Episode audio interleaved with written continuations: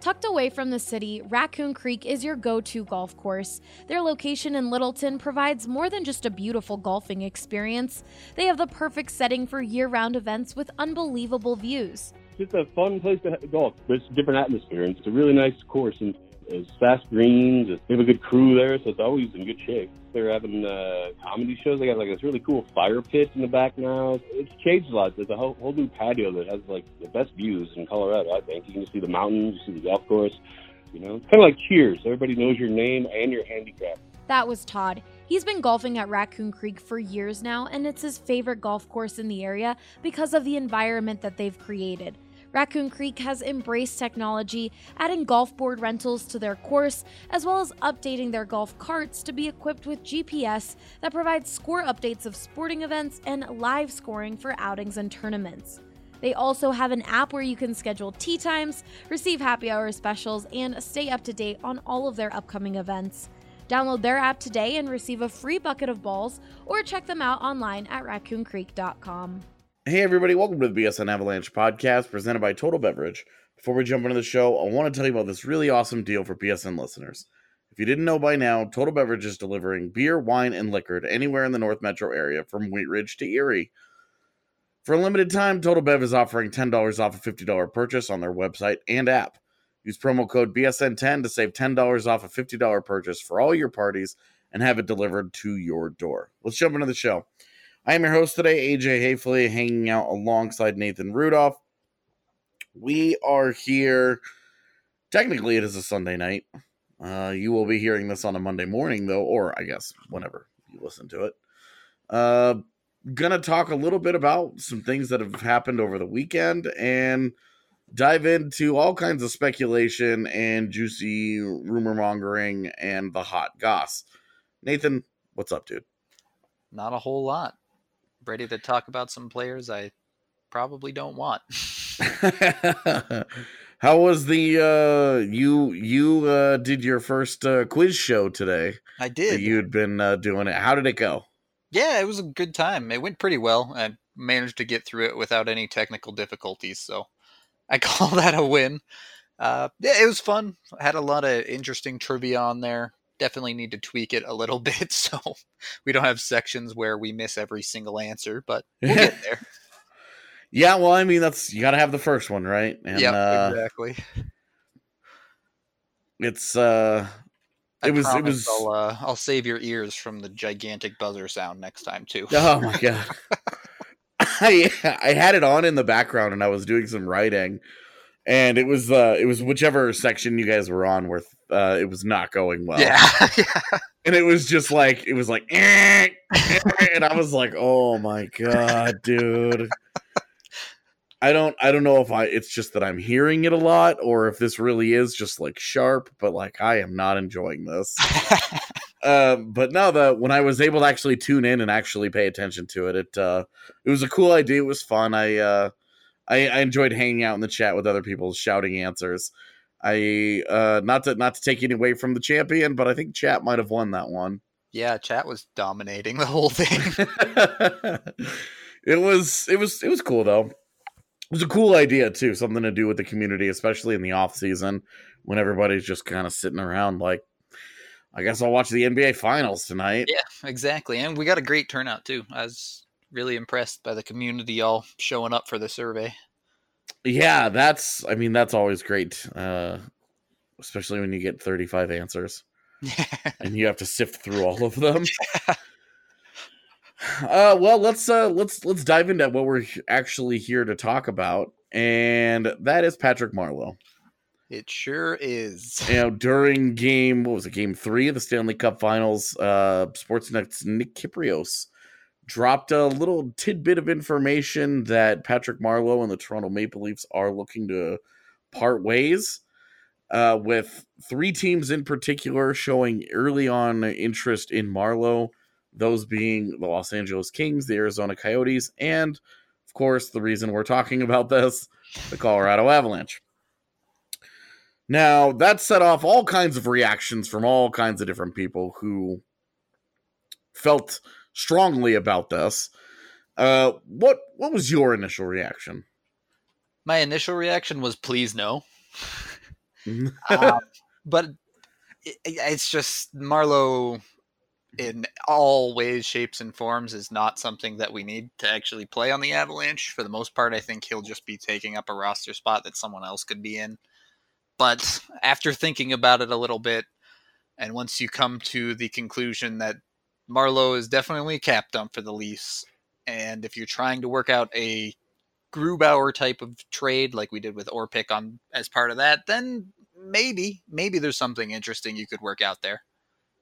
Well, you know, and just for reference, the Evs did do this on draft day last year. Like they just did this last season. Yep. Uh, where they bailed Washington out of the Brooks Orpik contract uh, and uh, got their starting goaltender attached to it, all for the 47th overall pick. Uh, considering what teams go through to try and get starting goaltenders, uh, the fact that they were that they all they did, and it looks at least right now, it looks like a good move. Yep. Um, giving up the 47th pick for a starting goaltender and willing to eat a little bit of money on a contract that you don't care about when you're not pressed up against the cap. Uh, I mean, it, to me, that just seems like smart business. Uh, so if that's their plan, is to kind of run that back and do it again, um, why not? Yeah, I I definitely think there's room for that. Uh, the one difference is they're well, I mean, I, I guess it doesn't matter, but I don't see them buying out Marleau if they do it. So okay, let's let's talk about that um, first before we get into like what the sweetener is that we would be looking for, uh, because I've seen some people being like, "Oh, well, if this gets you William Nylander, that's not going to happen." No, let's like let's be honest right now. They're not so desperate to get rid of Patrick Marleau that they're going to get rid of a guy who is 23 years old and has multiple 60 point seasons on his resume. right. Like, let's be real here. That is not happening. It's not at all. I understand he's coming off a disappointing regular season, but there were a whole boatload of mitigating circumstances that played into that. So let's let's be real here. And then before we start pilfering the rest of that roster, let's talk about Marleau himself. Say that the uh, the Avs do acquire him uh, along with someone else as the sweetener of the deal. You know, he one one one year remaining on this contract, so it's obviously not any kind of a long term commitment. Uh, but he will be 40 at the time of uh, the NHL season opening next year. Yep. You know, last year he had a 37 point year, 16 goals. Uh, the previous three seasons were all uh, 40 point years, but 20 goal seasons. He's he has remained an effective NHL player to some extent, uh, although certainly nowhere near the caliber of player he once was. Could could you get away with say that they just said, okay, well he'll just replace Colin Wilson and we'll we'll drop him on the third line Yes. and that would be his role. You know, he plays. You have a you have a third line of Patrick Marleau, Carl Soderberg, and JT Compher. Yeah. I, I think you could get away with it for sure. I wouldn't expect the world of him. I I think if he gets 35 points in that role, he, he did fantastically. Um, so I don't I don't think you can expect a ton from him in your lineup, but if he's playing for you, ideally third line type, maybe get some power play time. Hopefully, he can put a couple of goals in the net for you, and you just hope that he doesn't just run out of gas. Yeah, and that's you know like he could chip in. Like I don't I don't think he would be like this oh this black hole of a player. right. But why Exactly. keep, It- why keep him? you you don't make the move for Marleau, and the reason you keep him is because he's not waving his NMC to get bought out. Yeah, I mean, if you don't, if he doesn't want to be there, uh, so his contract, the big thing with his contract is that it is more or less um, buyout proof. yep. Uh, he's he's only making four point two five in salary in the final year of this contract. He's made all the m- real money he was going to make on this deal, uh, and then he's got two signing bonuses. His signing bonuses on this deal are split into two parts. One of them gets paid out on July first. The other one gets paid out sometime in December. So It's a plus thirty five contract too. So right, and so like you're not getting any cap savings. It's it's the same as the Orpik. Like you're not getting savings out of this. Right. Not at all.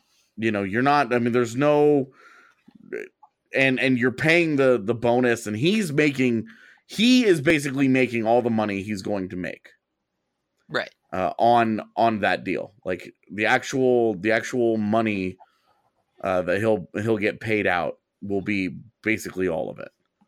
Yep. Because the three million in signing bonus that uh, that that gets paid to him no matter what he where he is, what he's doing. It does not matter. And he doesn't have any of the performance bonuses or anything on there either. So Right. And so the all he's losing is about eight hundred thousand dollars on the one point two five million dollar salary he's got left this season. yep. So that's that's where they are realistically is that's that's the status of that contract. Uh, so buying it out and all you know, letting him go and all that, you know, he's gonna make his money. He's gonna make almost all of his money no matter what. Yeah, exactly. Um, so that's not it's not a strong consideration. Uh, it wouldn't make sense to me for him to be like, no, I'm not. You can't buy me out. you know, like he could. He's moving his family back to California anyway. He can go and set up shop wherever he would be able to go wherever he would be wanted at that point. And if he doesn't want to be in Colorado and Colorado doesn't want to want him, and it was just part of uh you know the transaction to do it, then I don't see any reason. I don't see any reason why there would be any issues with this whatsoever. Yeah, that that's fair. Uh, the only thing is we've already seen him supposedly nix a trade to the Wild with his NMC because he doesn't want to be there. So he, he it's definitely something where he's going to want to go where he wants to go as well. Well, and and with the Wild, I could understand because they, it looks like they're trying to set up a retirement home Yeah, right. and the place you wanna not a end. hockey team. Yeah. For sure. And you know, if he has mm. interest in coming to the Avs, then that's the starting point and we can figure out how we get value from there. Well, let's let's look at what on the roster would be considered value. Because I think there are, you know, Nazem Kadri at three years left, four four point five million dollars.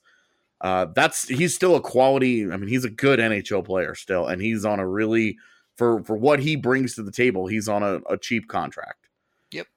Uh, but he's kind of extra for them between Matthews and Tavares and even Nylander and Marner. Yeah. You know, they don't need They're pretty set there. right. They don't uh, like Nazem Kadri who's kind of got pushed out there. Yep. Um, and then and then you know, so that's that's kind of on the high end with Nylander obviously being like not even that's not even a conversation.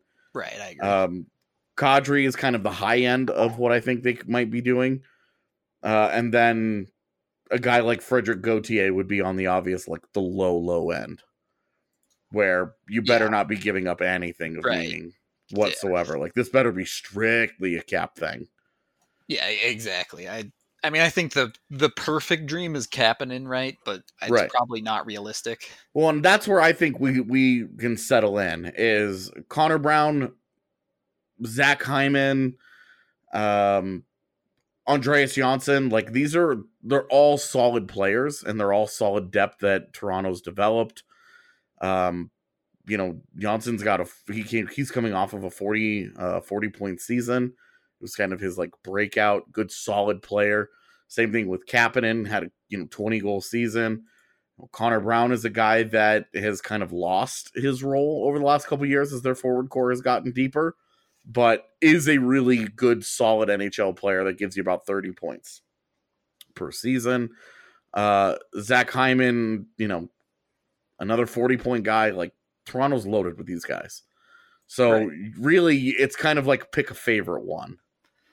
It But- it is to some extent, but you know, at the same time, as I've said before, I'm on the train that I, I would really like the Avs, especially if they're giving up assets, to be targeting more of a top six type player. And obviously that means they have to give up more. But do we need third liner number seven on the team? I don't know. Right. Well, and I'm with you that Kapanen is the ideal because one, he's 22 years old, so you can kind of dream Right. on him a little bit more. Yeah, for sure. You're still you're still saying, "Oh, hey, you know, we're still a couple years out from his real true prime here." Um, but you know, as an RFA this summer, i he's also looking for a contract extension of his own. You know, maybe maybe they would value a Zach Hyman who's signed for 2.25 over the next couple of years at 26, uh, 26 years old. That's I mean, that's also a guy that Toronto should be valuing because he's cost Right. controlled at a very cheap price uh, for for that kind of production over the next couple of years. So he's got maybe even extra value to Toronto. Whereas Kapanen, it's fair for Kapanen to ask for more money than that. Coming off a 40 point year of his own and with inflation and blah, blah, blah, blah, blah, blah, blah. It's fair for that guy to ask for three and a half million dollars. Totally, it is. And if you're looking on the on the cap controlled side, I personally would be more interested in Kadri for sure.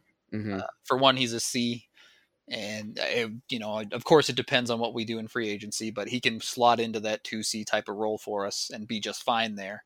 And he also brings uh, a bit of anger that this team doesn't have a lot of. I know it gets him Yeah. into trouble sometimes, but it, it would definitely be something unique to the Avs forward lineup. Well, and this is a guy with 30 goal seasons. Just, Yeah, you know, legit, one hundred percent. like this this this is not a scrub here. You know, you could easily look at his last year and be like, oh, he's on the downswing. You don't want to give him that much. But you look at the job that he lost, you know, with with John Tavares coming in, that's that was his spot that that Tavares took. basically got knocked down to 3C. Right. And so that's where I think, you know, the they're paying extra money. They're paying more money than they need to be for a 3C. Now they're getting a better player than most teams have at the position, but when you have two top lines uh, that are as, as stacked with high-end talent as as they have, you don't need Nazem Kadri uh, on as your third line. He's a total luxury for you. And For that's where I think going after him and that's a very win now thing.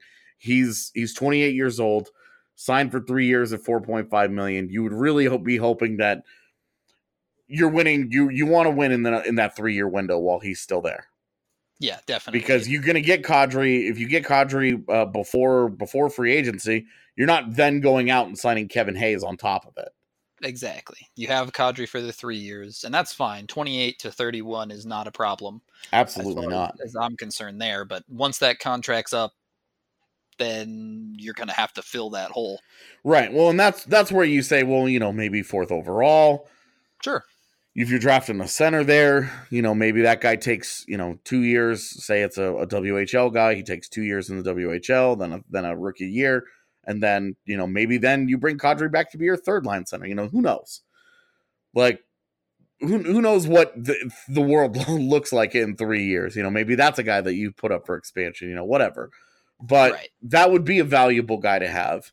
Um, and with Kapanen, you're still dreaming. He's got the one good season under his belt this last year, uh, where he had the 20, the 20 goals and 24 assists.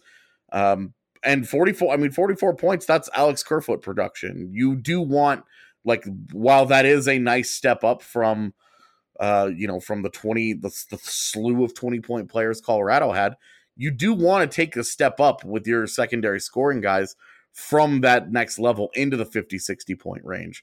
You're going to have the elite guys. You want to have those other guys that can get you, uh, you know, 50, 60 plus points and not just have a all these 40 point guys.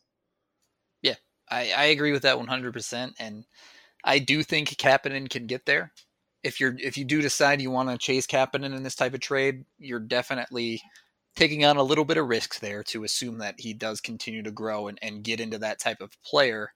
And beyond that, the reason to go for Kapanen, like we said, is he's an RFA, he's very young. Mm-hmm.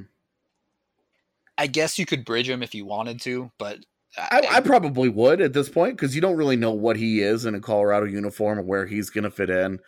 Um, Sure. You know, he's he would be your, you know, you're planning on him being your right wing on opening night, uh, either your first or second line, depending on where you want to move Rantanen and what what you do in free agency, et cetera, et cetera. Like it would it would it would have a an, um, an a certain impact on it. And he's definitely not like a set and forget like you're not oh well this is easy. We're gonna get all these points out of him. You still don't really know what you're gonna get out of him.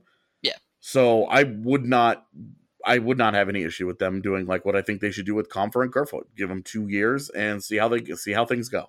Sure. And and a bridge is totally fair there, but if you're making the trade for him, you're expecting him to be part of your organization for longer than Kadri would be. So and that's and that's fine. Like you, he's coming off of, uh, he's coming off his ELC, so you could give him two years, see how he does, and then give him, you know, then then you're getting into at that point he's 24 years old. Then you can get into a five or six year deal.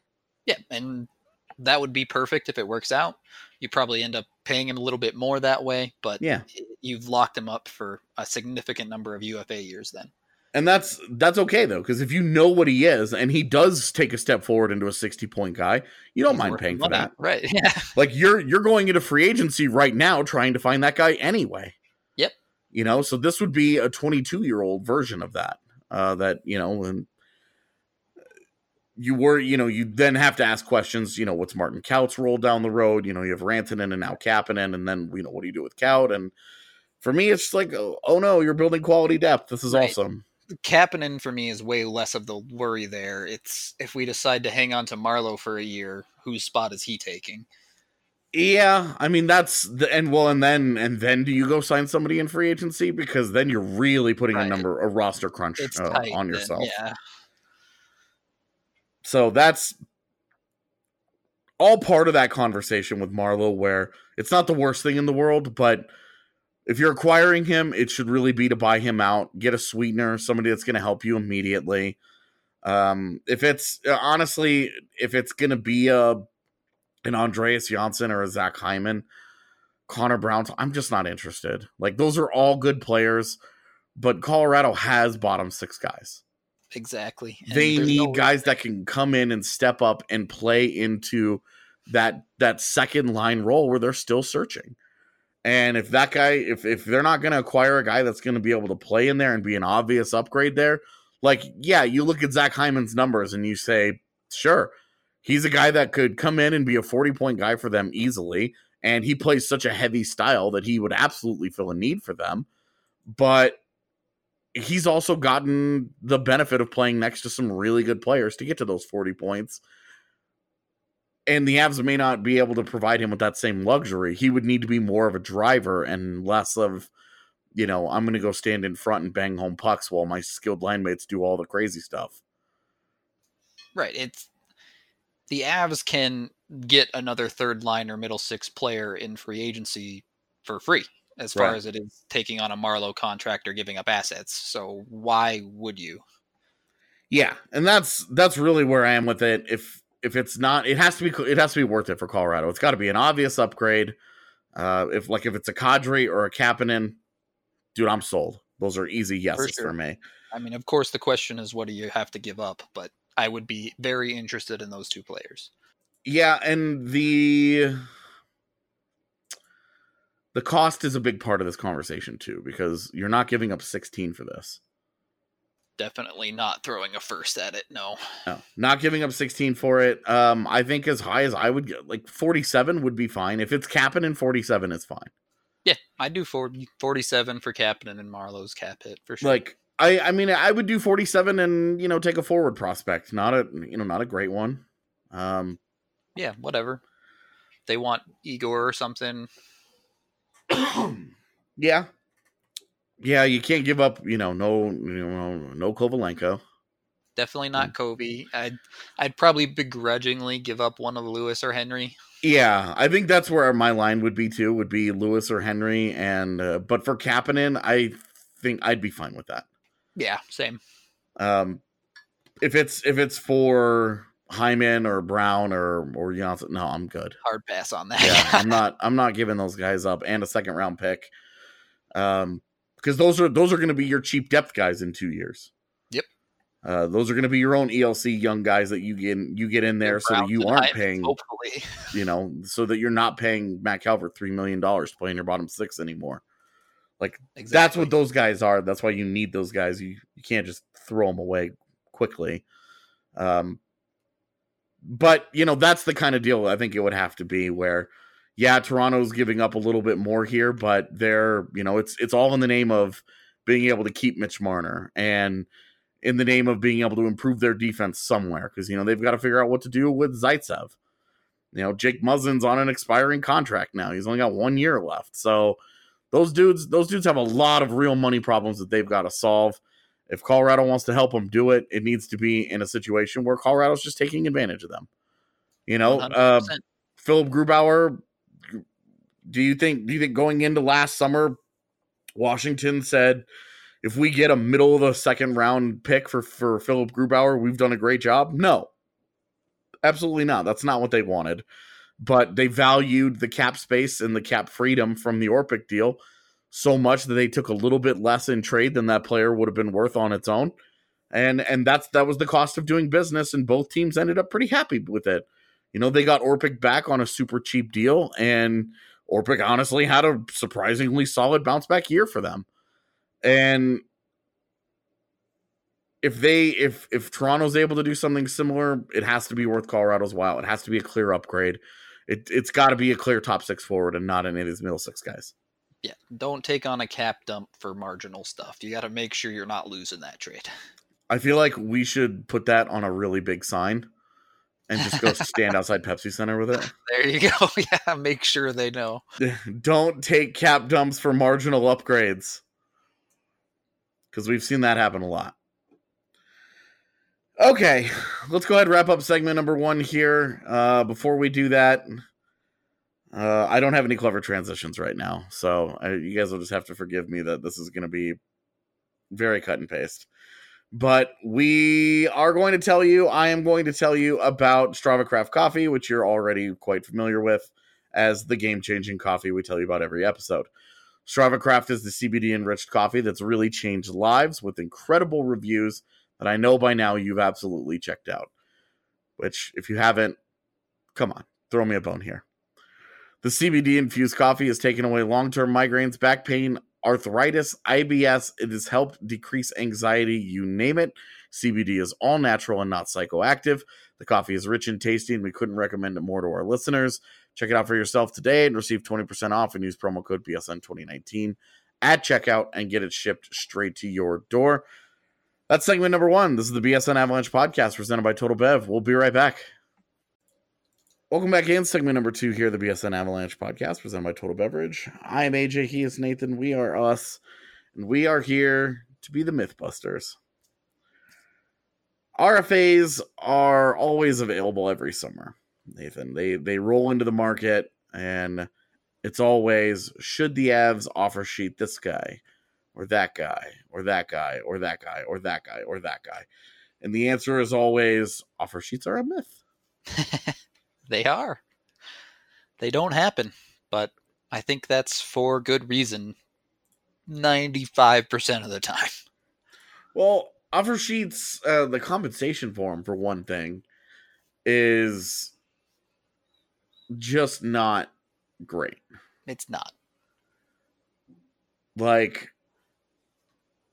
that starts off with no compensation. And I don't. I, right. Could you imagine a team signing a guy to an RFA deal worth like a million dollars and the other team being like, eh, have him? For free.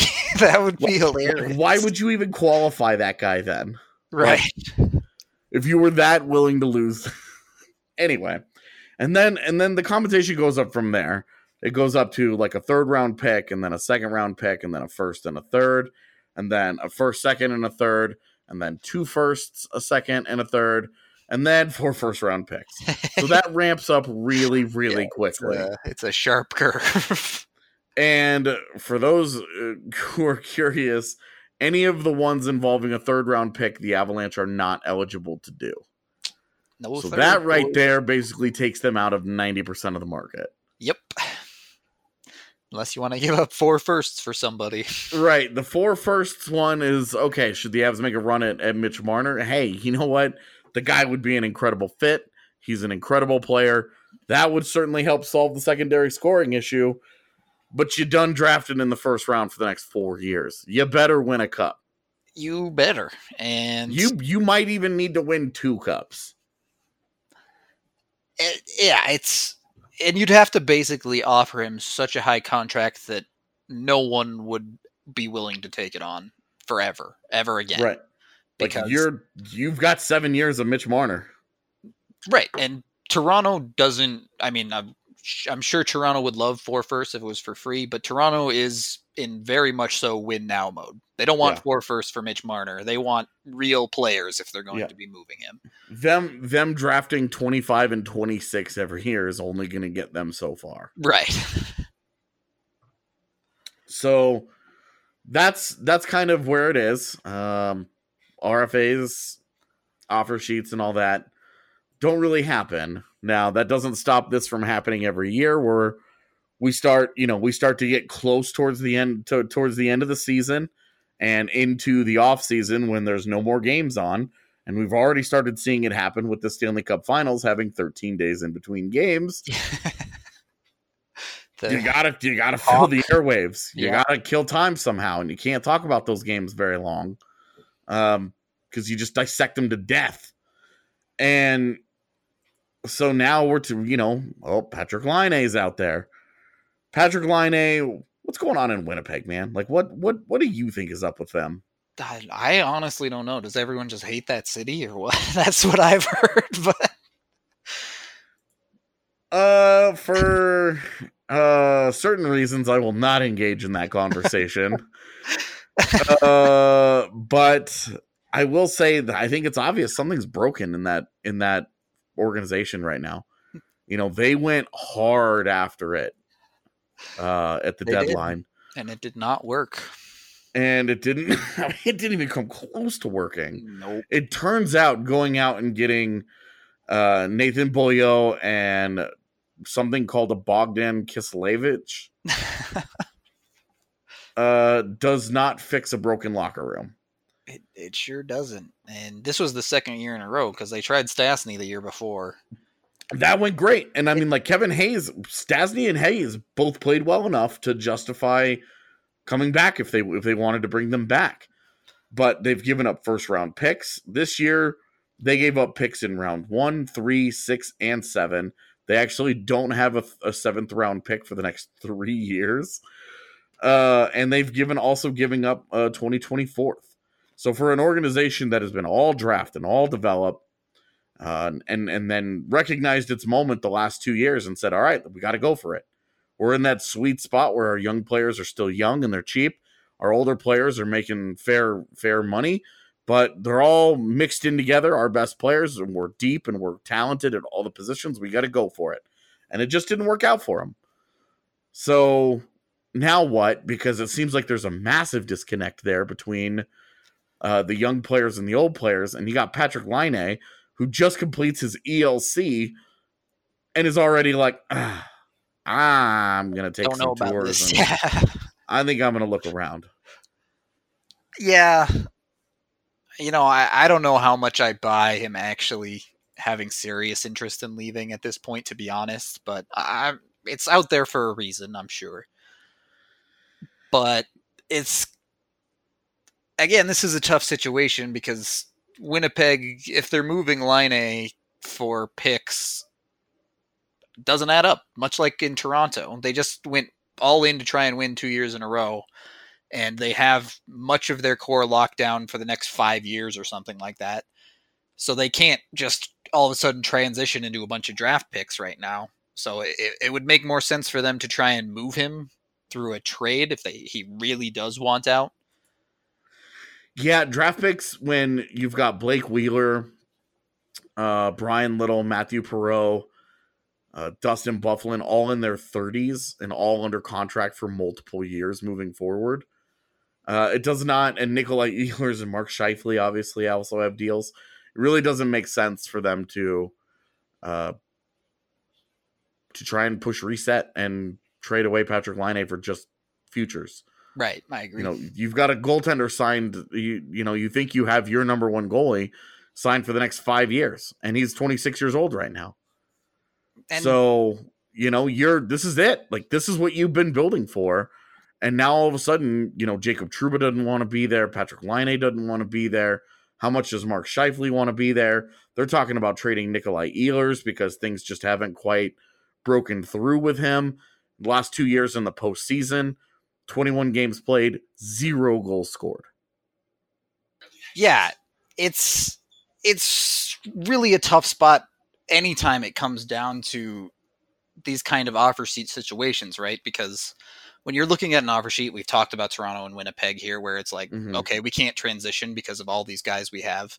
So when you're looking at the teams that are still rebuilding and would be interested in the picks, most of the time they have plenty of money to re-sign their guys, right? And they're not going to want to give up their young guys that they plan on being the future of their core.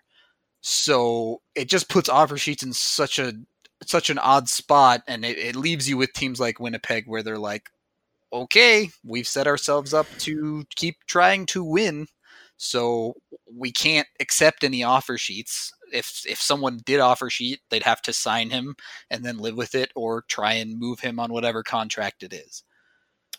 Yeah, and at the same time, you know, Winnipeg has twenty five million dollars in cap space this summer. They do. You know, so it's not. And granted, the day Winnipeg is a cap team is far, far away. probably the day that Winnipeg becomes a desirable city to live in. uh, but you know, they've also got Kyle Connor is also sitting there. So Kyle Connor, Patrik Laine, and Jacob Trouba are all unsigned RFAs right now. and they'll have to You know- replace Kevin Hayes in some way. Right. And so, you know, that's I, I think that's just give Jack Roslovic the job and hope that he breaks through and ends up being the stud that I think he is. But that's just one team that's in RFA trouble this year. Like real meaningful RFA trouble. Because we always say, oh, you know, these these kinds of cap crunches are a myth. You know, teams always work their way out of them. Right now, the Vegas Golden Knights have have spent over the cap. They are over the cap for next season. And William Karlsson is sitting there unsigned, a 26 year old center coming off a 56 point season. Now, he obviously took a step back from that 40 point monstrosity uh, two seasons ago, but has proven himself to be a legitimate top six forward.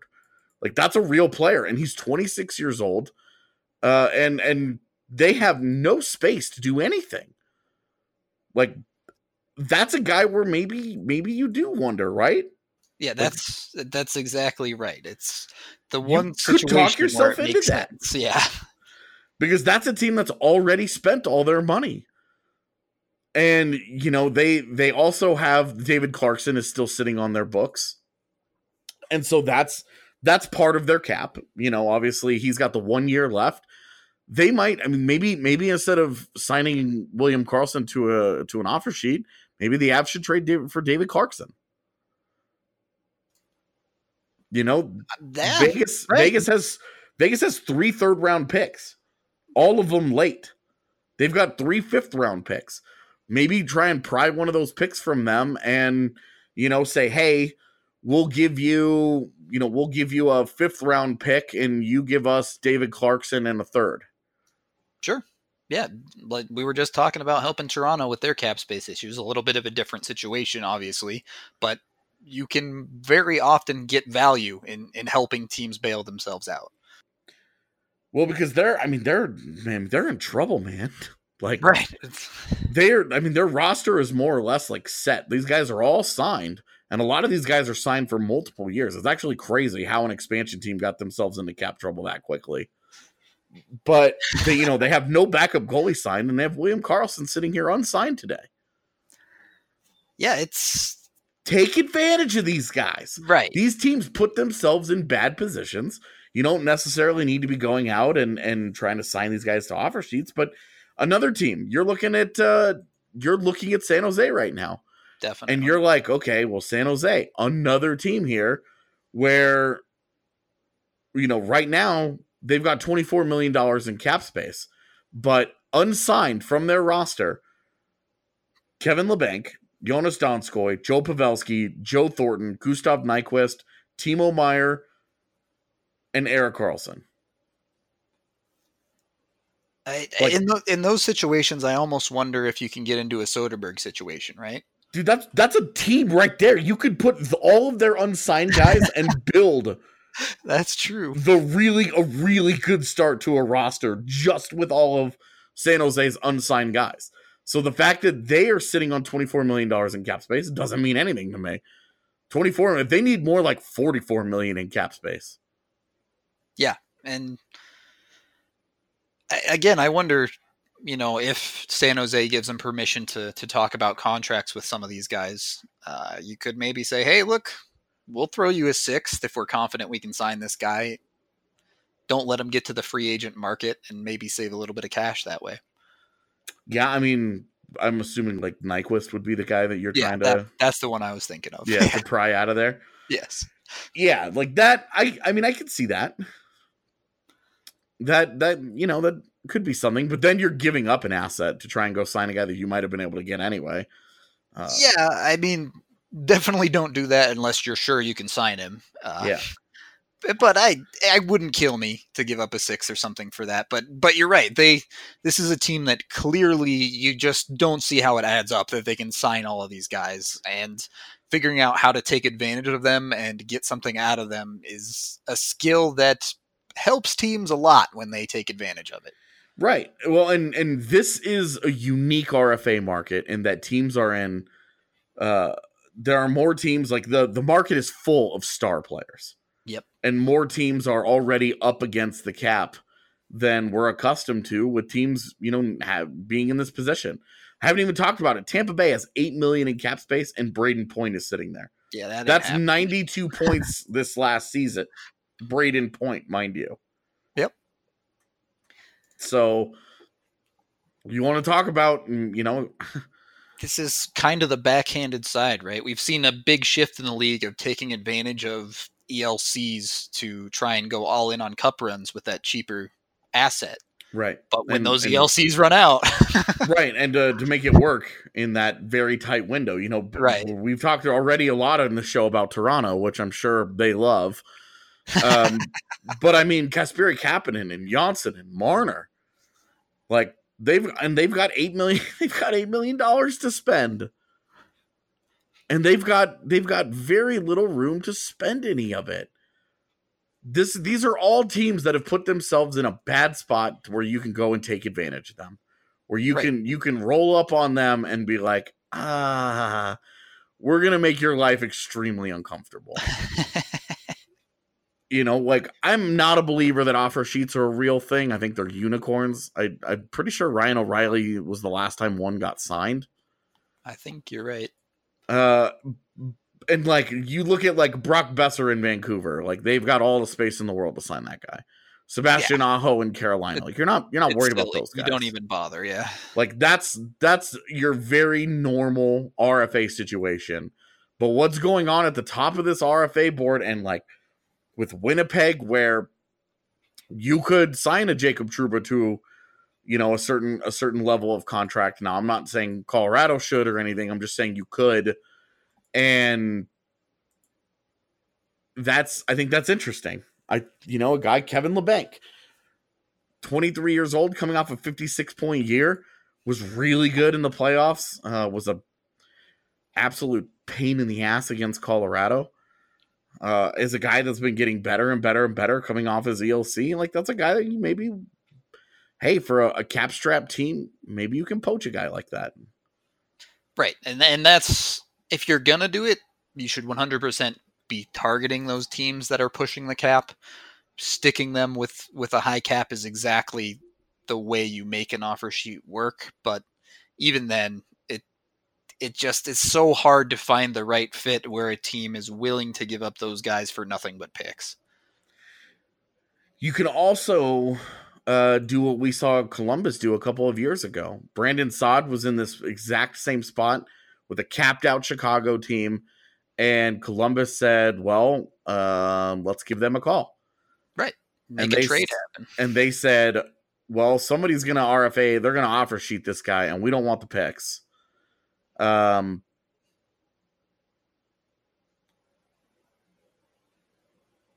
yeah, it it's tough to know exactly how that trade is going to get done because you're not sure what the ask is going to be but when it comes down to it we'll see what people are asking for because you know if you're going after a big target there does Tyson Barrie come into play for the Avs Yeah, I mean, what happens, right? Like what's next?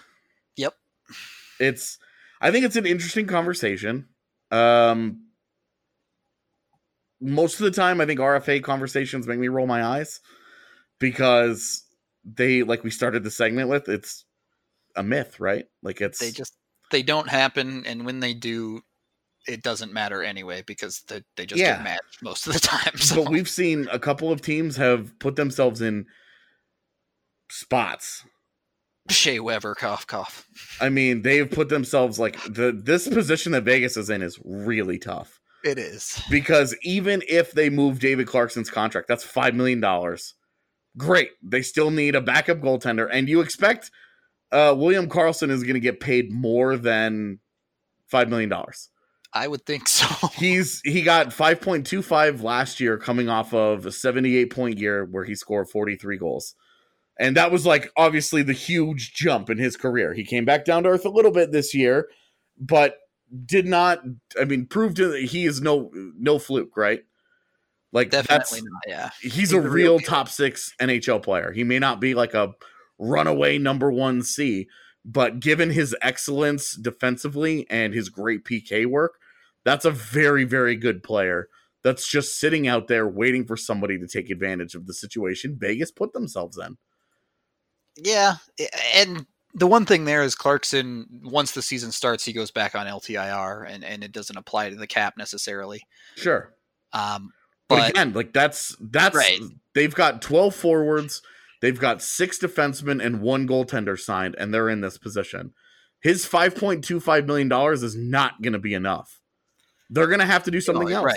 exactly, they something's got to give there, and you should be at least ringing him up and say, you know, what's on the table here. Right. I mean, I think that, you know, Colin Miller was a guy that they were healthy scratching in the postseason. Yep. And, you know, he makes just under $4 million as a right shot defenseman uh, that had a 41 point year the first year in Vegas and followed it up with, uh, you know, 29 points last year. So it's not, it's not like, oh, he came back down to earth and was significantly worse but a 30 point defenseman in 65 games played and as a right hander i mean that's a valuable player Getting paid less than Cole too. and i mean colin um, and colin miller's like a good player and at Yeah. 26 years old that's a guy that can absolutely help them but are they gonna just move him for draft picks or would they want somebody to actually drop into their lineup and help out a little bit i don't Right, know the answer to that but they should colorado should 100% be calling them up and being like hey at very minimum, what are you guys thinking about David that David Clarkson contract? Right. Exactly. I agree there. You know, at very minimum, can we, you know, let's let's pry one of these extra picks off your hands. They've got three third rounders this year, three fifth rounders. They've got two second rounders next year. I mean, Well, there you go. Pry a third rounder from Vegas, and then you can offer sheet whoever you want. right. Well, and it's like third rounders. Their third rounders are Vegas, Nashville, and Winnipeg. So it's not like you're getting like a really high pick. Yeah. Right. You know, that would give Colorado three third rounders this year. Maybe, maybe ask for uh the Derek Brassard pick. Ask for their third rounder next year. Yeah, and, that would be and get that pick yeah. back into their, you know, so they have a third rounder for next season. I don't. I'm. Right. Whatever they should be making that phone call. That's that's where you look at the RFA market and you say that's where we feel like we can really take advantage of, not these other dudes. One hundred percent. I agree. Like not not not with the offer sheets, you know, the Mitch Marners and the Brayden Points and all that. Like Yeah. teams will find a way to keep their elite talent. They always But- do, They're gonna have to do something else in order to to to clear up that space. And that's know, where we're look- teams clean up. Right. And, you know, Tampa Bay, that's, you look at Tampa Bay and you're like, all right, well, they've got 7,000 forwards. Um, Ryan Callahan is the obvious cap dump there. You know, okay, so Ryan Callahan, could you maybe uh, try to pry out a JT Miller alongside of him? You know, that's, you know, the, or a Tyler Johnson. I would be less thrilled about Tyler Johnson, but, you know, maybe. You can apply the leverage much stronger to try and get one of those guys away than just throwing a billion dollars at their top talent. Yeah, absolutely. And I just it's it's going to be fascinating to see this RFA market in particular is one of the more like I'm trying I you know, they all all these guys get signed every year anyway by their own teams. Yeah. And so RFA markets don't normally stand out to me. But this year feels different. This year feels like holy smokes, there are tons of players in this market You know, They Mitch really Marner, Brayden Point, uh, Mikko Rantanen, Sebastian Aho, uh, Matt Tkachuk, Timo Meier, Kyle Connor, William Karlsson, Brock Boeser, Labanc, Patrik Laine, Jacob Trouba, Travis Konecny, Zach Werenski, Jakob Vrana. These are all first round picks, man. Yeah. These are all pro, like, except for a couple of these guys, like Brayden Point, uh, William Karlsson, and Labanc, I believe were not first rounders. But the rest of these guys are all like, and Sebastian Aho was like a, he was like the first pick of the second round. But still, like, Legit, bona fide like NHL superstars, stars. Yeah. like the future of the game is in with is all these guys. It it does kind of feel like the next wave, doesn't it? It do, it absolutely does. This this is this is going to be the RFA market that resets contracts moving forward. Yep. You know, because we saw a couple years ago, and I've talked about this on the show before, the MacKinnon and the uh, the Monahan and the Gaudreau contracts all all stand out because they were all signed in kind of that same and Scheifele, you know, those Yeah. guys were all signed in that same general uh, year or two vicinity, and uh, their production and their and their contracts were all pretty much in line, and they all worked together. Right? It was great. hmm Um, And now they're all cheap. right, and now they're all crazy cheap because the cap has gone up so fast. Yep. And now you're looking at, you know, we're we're looking at, oh my gosh, you're going to pay Mikko Rantanen 10, 10 million dollars this summer. But what happens if the same thing happened two years from now? Another expansion team comes in, the cap goes up another eight million dollars.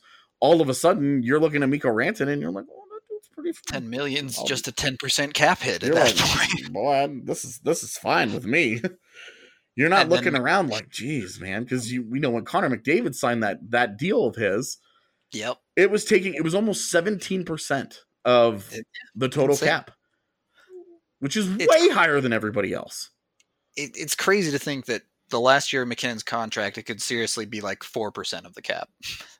it really could be like it's that, that contract it's such great value great value it is. it, the day it was signed it was 8.63% of the cap Yep.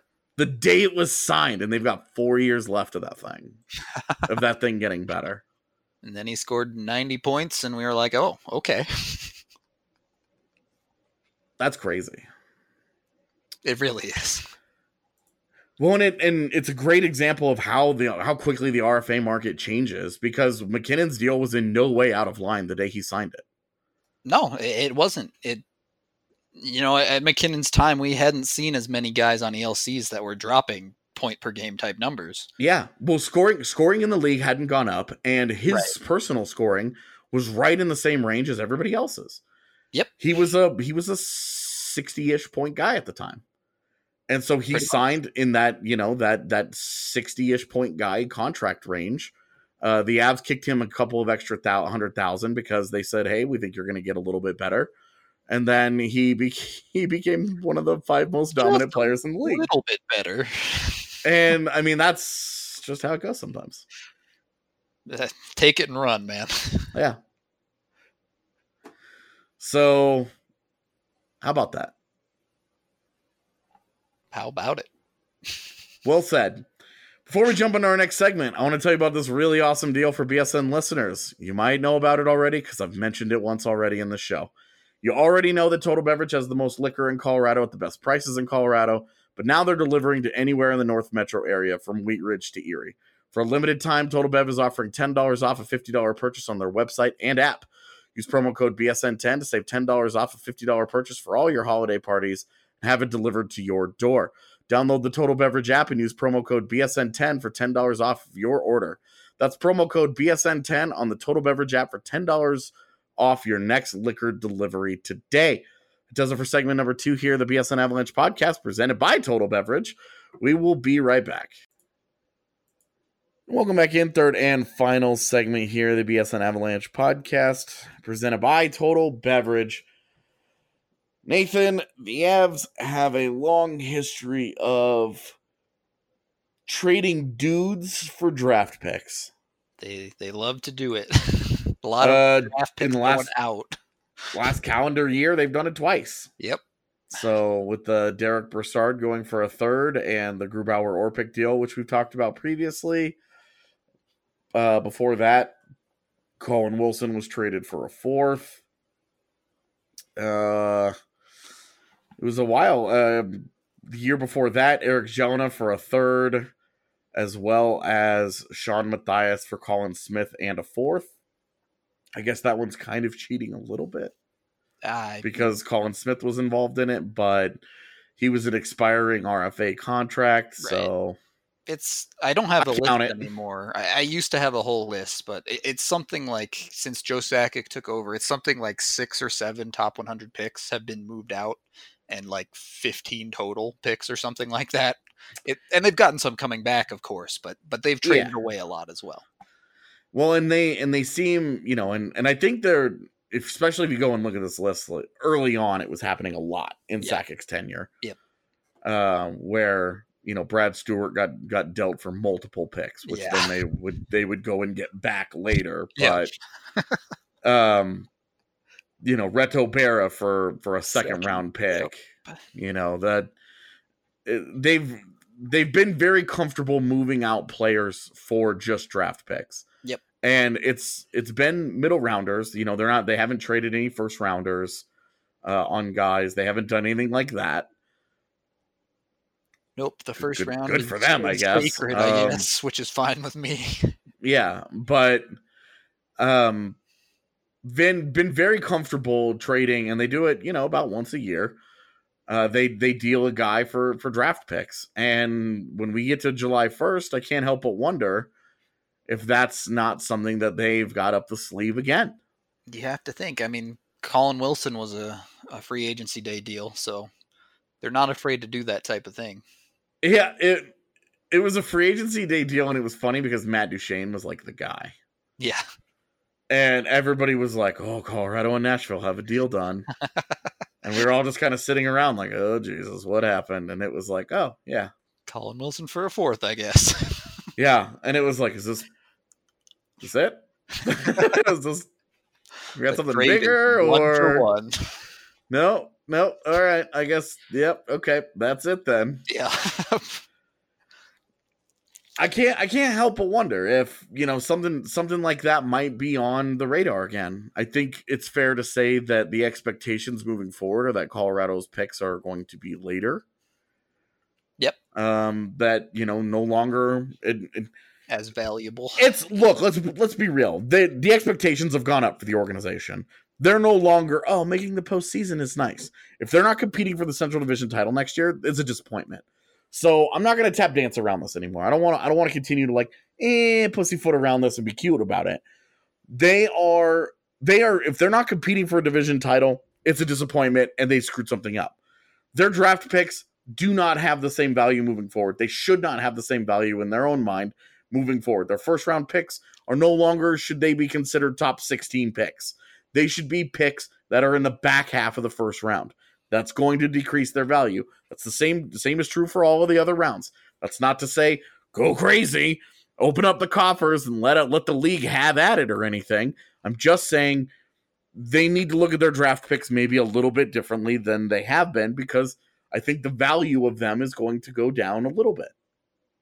Right. I I'm with you on that. The value is definitely going to decrease on their picks top to bottom, right? Even like something like a second that we traded for Grubauer, that's not going to be a top 50 pick anymore. It's, you're Right. looking at it closer as 60. Right. You want that to be more like 55 instead of 47. Right. You know, you want and obviously would you really want it to be like You want it to be 62. yeah, you want it to be right now 62 down the road uh it would be what 63? Uh, yeah, once Seattle. No, it'd be 64, right? Because 32 in the first. Yeah. 32. Yeah, you're right. Okay. So 64 down the road. See, I'm good at math. I Well, failed to add two right there. today. It got That ugly. was- That was great. It's fine. I just can't I just can't do basic math, y'all. Don't even worry about it. You're in good company there. Yeah, well that's why I became a writer, damn it. but no, that's it's. I think it's it's going to be an interesting conversation just because you do expect, hey, they're going to be looking for uh, improvements in all the different facets, and we've seen them use that avenue time and time again. You know, the big free agency splash has been less utilized.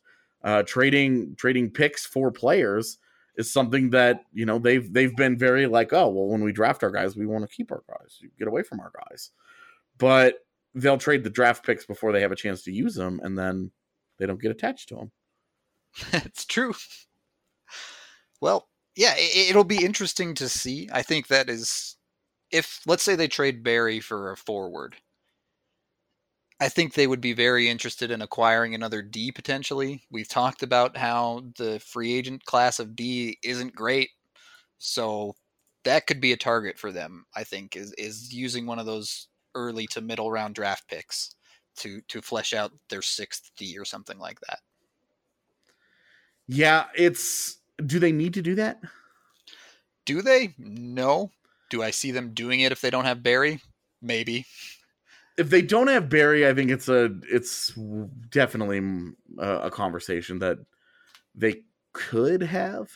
Yeah, right. If they have Barrie, their D is set. I, I wouldn't think twice about I, it. So. I really feel like, oh, hey, you know, all right, well, they've got Ryan Graves and Mark Barberio, and those guys can fight it out for the seventh spot in training camp, and then whoever loses goes down. Right, and and that's perfectly fine. Eh, but I do wonder how comfortable they are with Graves playing every night. Uh, I mean, how comfortable can you be with Barberio playing every night? That's uh, fair you enough. Know? Like, fair enough. Just just given the fact that he only got into 12 games last year, uh, was really bad in most of them. Yeah. And and it was just it was just obvious he never found his footing. It was a totally lost season for him. Yeah, it, he really struggled all season long, and then had injury problems up and down at times throughout the year. So uh, you can't really count him as reliable, certainly. Yeah, I uh I tell you, it's it's weird to to think that their defense is set and that they don't you know they don't weird, need, I know. they don't need to tinker and I don't know that they're gonna know how to do that. they just might do it anyway. So yeah. I think they're gonna you know they're gonna go and they're gonna look at like an RFA market and they're gonna be like, oh Cody Ceci. They'll covet something. I sure hope it isn't Ceci. Right? But... Like they're they're gonna be out there and they're gonna be like, oh, we've liked Cody Ceci for a while now. Well, who's out there from Columbus? Because we know they love that. You you don't want to know the answer. don't say Jack Johnson. Jack Johnson is busy elsewhere now. He's busy with the trying to get traded elsewhere. Uh, but no, they they actually have two RFAs this year uh, on that defense that well, three. Oh, Scott Harrington. Oh, forgot boy. all about. I forgot Scott Harrington existed. My bad, Scott. Uh, but no, they've uh, they've got Ryan Murray and Zach Werenski. Okay, well, yeah, I'd be down with Werenski, but I'm not yeah, sure. Zach, sure. Zach Werenski, forty seventh overall. Come on down. Uh, who says no? yeah, I mean, I mean, geez, let's get crazy. I'd give him. I'd even give him the twenty twenty first for that. Jeez. if they demanded, I'd give him the 16th this year too. That's that's fine. Right. I mean, I don't hate Ryan Murray. you know, interesting year last year. Uh 29 points, 56 games played, but a guy's just never healthy.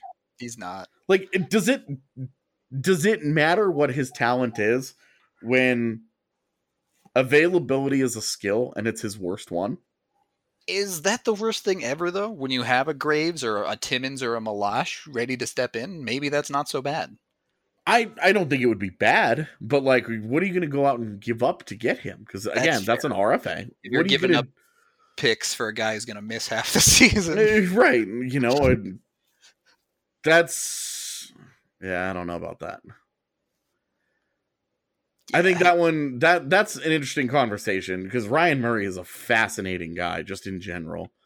Uh, did has he lived up to his draft billing? Not quite. Uh, he's been he's been good. He hasn't been bad, and there's still like he still has these flashes. He'll go through stretches where he plays great hockey. Yep.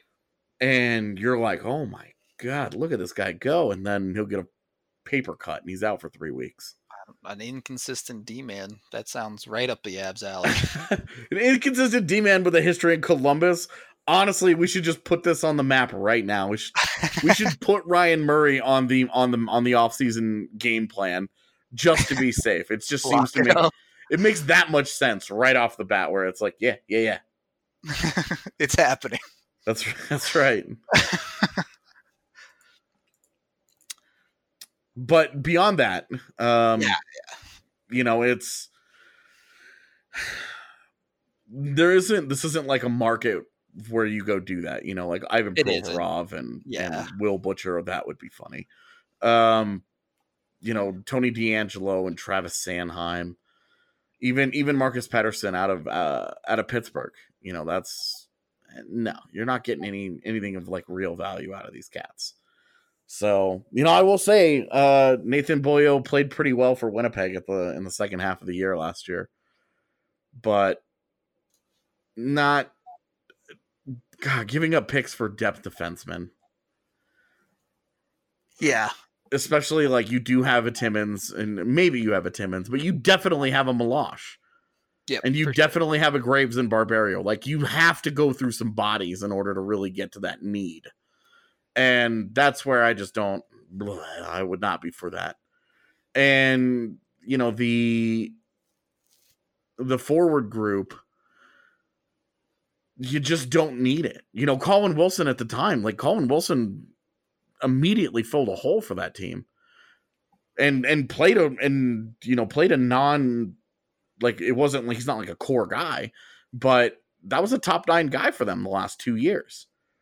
You know, when he was healthy, he played an important role for the team for for the for the Avs.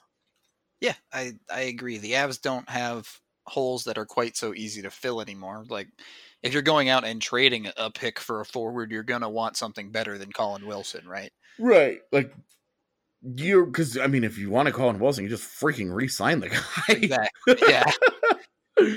you don't need to go and do that at this point. What you want are meaningful upgrades. So, you know, are you going out? Are you giving up a second round pick for Nazem Kadri? Are you giving up a first round pick for Nazem Kadri? Like, what? Where do they go from there? You know, what what picks would they be giving up for the quality of talent? Because it seems like you know they their goaltending and their defense are set at the NHL level anyway. Like those those two things you think are set.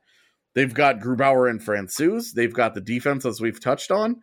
Unless they're trying to move on from Zadorov or Barrie, uh, which are the two only, those are the only candidates that make sense for them to really move on from right now, um, for different reasons too. And it's not like they need to be in a hurry to do either one of those things. Right.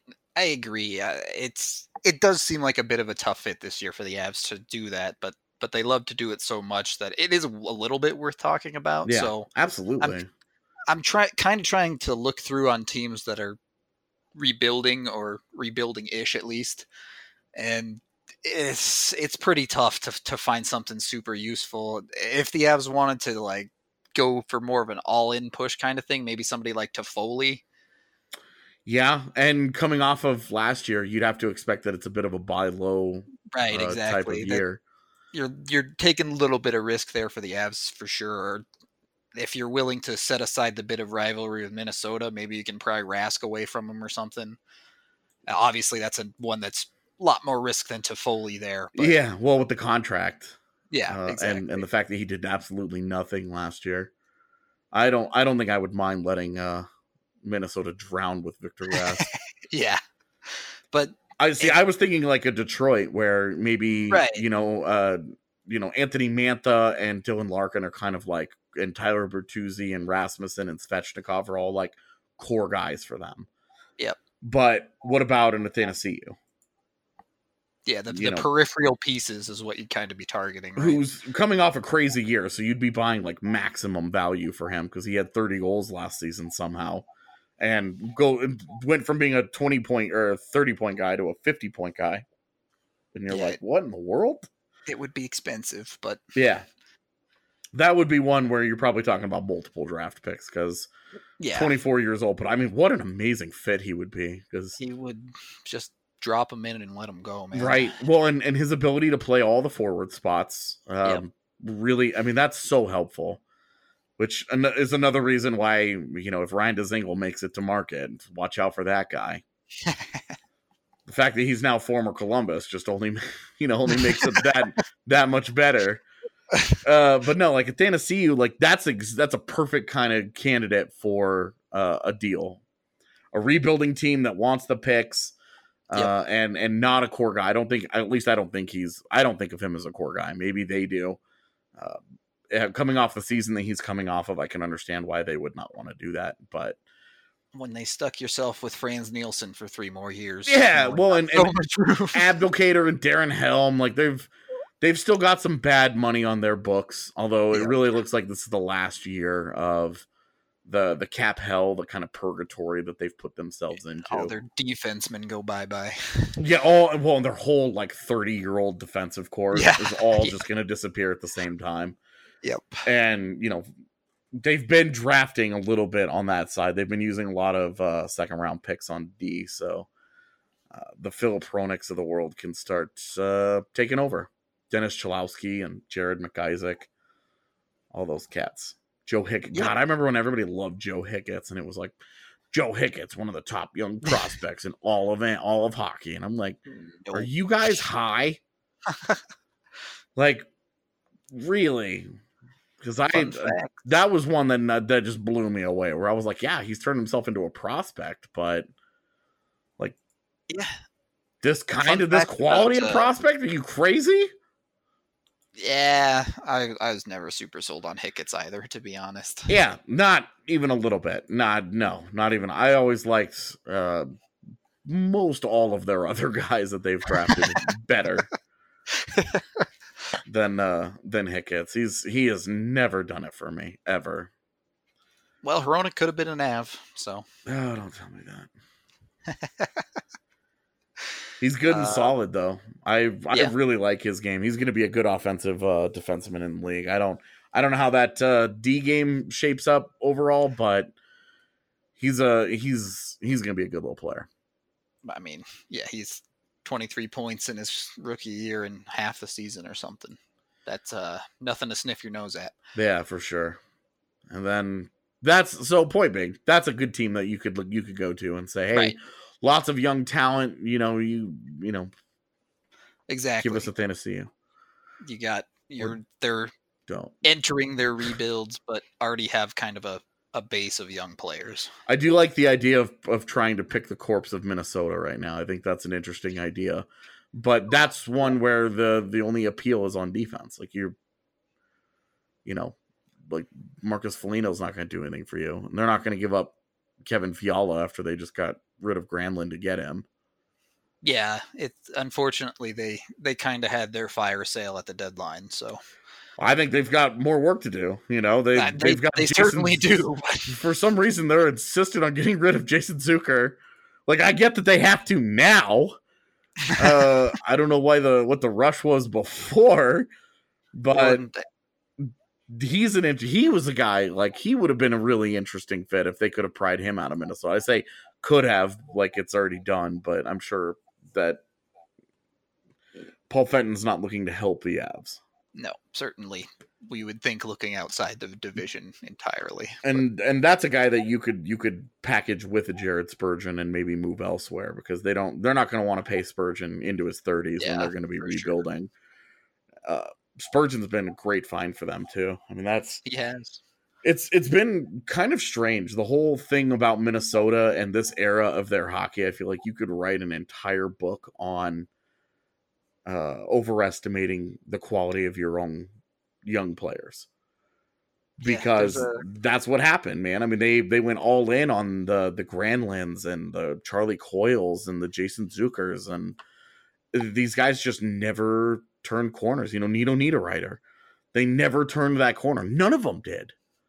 You want to talk And about like a, a development failure? You know, was that development that all those guys stopped at fifty points, or is it just that hard? Eh, it, I think it's it's probably some of both there, but you have the other side of the coin too, where they finally got one out of Matt Dumba, and it comes around time to sign him, and you're staring at these Parise and Suter contracts that they have forever and ever, and it's like they've done nothing with them. Yeah. Yeah, and you know, Matt Dumba, you know, he was drafted in the top 10. Like you gotta Yeah, it should be a hit. you right? gotta get that one right. Siemens is at 11, so we're safe. It's yeah, fine. well, and now Tyson Jost's at 10. So it's like even if he doesn't get any better and he's like a third line center for you, it's like, hey, he was still the 10th pick. Yeah. Just in. Just the 10th, okay, guys. but no, like these some of these other guys, like that's yeah, boy, that this this corpse has been picked clean. pretty thin, and it, I don't think they won many of their fire sale trades either, to be honest. Oh, I think they lost all of them, man. Even Granlund and Fiala. Like, Yep. Fiala's a nice. Like, I get, I get going for the younger guy and probably the cheaper guy, but my gosh, they got the term at least, but yeah, I think you tweeted out after it happened that they traded Granlund for a guy they are hoping becomes Granlund. right? Like, you would take that if he if he becomes if he gets to the Granlund ceiling. You're like, all right, well, that's fine. Yep. Cool. So you're gonna wait four years for that to happen, and I, I don't know. It was weird, weird deal all around, man. It was a It weird was. deal. It was.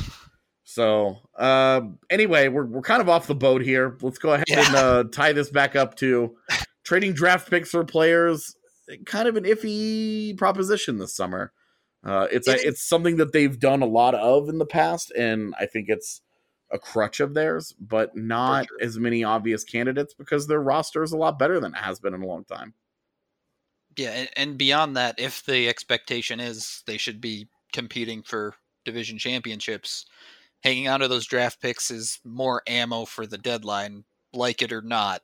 That's Yeah, something that happens.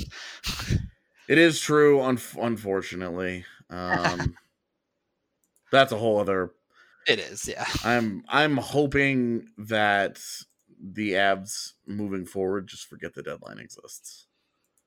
Would be nice. Now that we're definitively not sellers, you can you can do bad things at the deadline. Man, God, can you ever, man? It's a I mean, it's a real that thing is a you know, talk about writing a book. Oh yeah. A lot of teams with buyer's remorse every deadline day. Yeah, absolutely, man. I mean, it's a the Nat. I mean, David Poile's ruined all the Yeah, great work that he's done elsewhere in his career. Like that is as much a defining mark of his career as his deadline failures.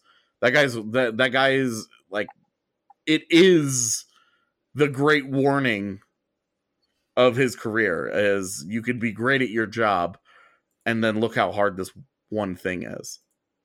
Yep. You could you got to be able to do it all. you could use David Poile's work at the deadline as the entire basis for an argument of why you should ignore the deadline. that's a that's a very fair point. And that's sad. Look no further than a second for Brian Boyle. The- well, I mean, uh first for Ryan Hartman. And Right, and well and then he and then he flips Ryan Hartman a year later for Wayne Simmonds. Like, you know, he's the same guy that gave up a first round pick for Paul Gaustad back in the day. traded for Cody McLeod twice. also, uh, I believe, gave up a first round pick for Cody Franson and, and Miikka Salomaki. Jeez. And I'm sure you could go on with him too. Yeah, like if you want to, that's what we should. That should be like a fun part of your quiz show. You should go through. you should go through David Poile's trade history on Cap Friendly and be like, name the worst trades he's ever made, and just There see what kind of answers you get right there. yep. Because I bet, I, oh my gosh, man, I bet that would be. Be some bad ones. That's another team, man. They're capped out. They are. They're in I mean they're in trouble. I you know, unless Rinne finds something that he just doesn't seem to have anymore, they might be over the edge. It's it's weird because like they've gotten they're they're good. Like they don't need to spend any major money. Uh but it's like their team is basically set. Yep. And what happens next summer when Roman Josi is set to be a free agent, Mikael Granlund, Craig Smith, like uh oh. Now you're Now gonna we have a to pay all problem. Like guys. Yeah. like depth has been a huge issue for you. This is why this is why I've said a couple of times. I think Subban gets dealt this summer. I think he's in line for that. It just makes sense, right? Great player, but that contract Yeah, Absolutely. just can't can't make it work. Well, I think that's going to go ahead and do it for the show. Um, I think we'll wrap this up, and I'm going to spend the rest of the night looking at David Poile's trade history, just because it's intrigued myself enough that I want to do it now. So I love it. YOLO. Uh, yeah, I've got nothing else. So uh, for Nathan Rudolph, I'm AJ Haefele. This has been the BSN Avalanche podcast presented by Total Beverage. Uh, we'll see you guys tomorrow. Hey, BSN fans, your favorite Colorado Sports Network has partnered with your favorite Colorado beer, and we're giving them away for free. But in true BSN fashion, we're not letting you go to some major chain for it. We want you to go to your local neighborhood bar and support a real Colorado business. That's why we've created the bar page, where any BSN subscriber can go in and get a free beer whenever they want. Just go to bsnbars.com and you can get one free Coors banquet at any bar on that list. All you have to do is show the bartender the VIP image on that page in your browser and you can retrieve a free Coors banquet beer at any of those bars. There are over 20 bars there. You're sure to find one close to you. It's bsnbars.com. Find a bar and get a free Coors banquet on the house. Thanks for listening to the BSN Denver Podcast Network.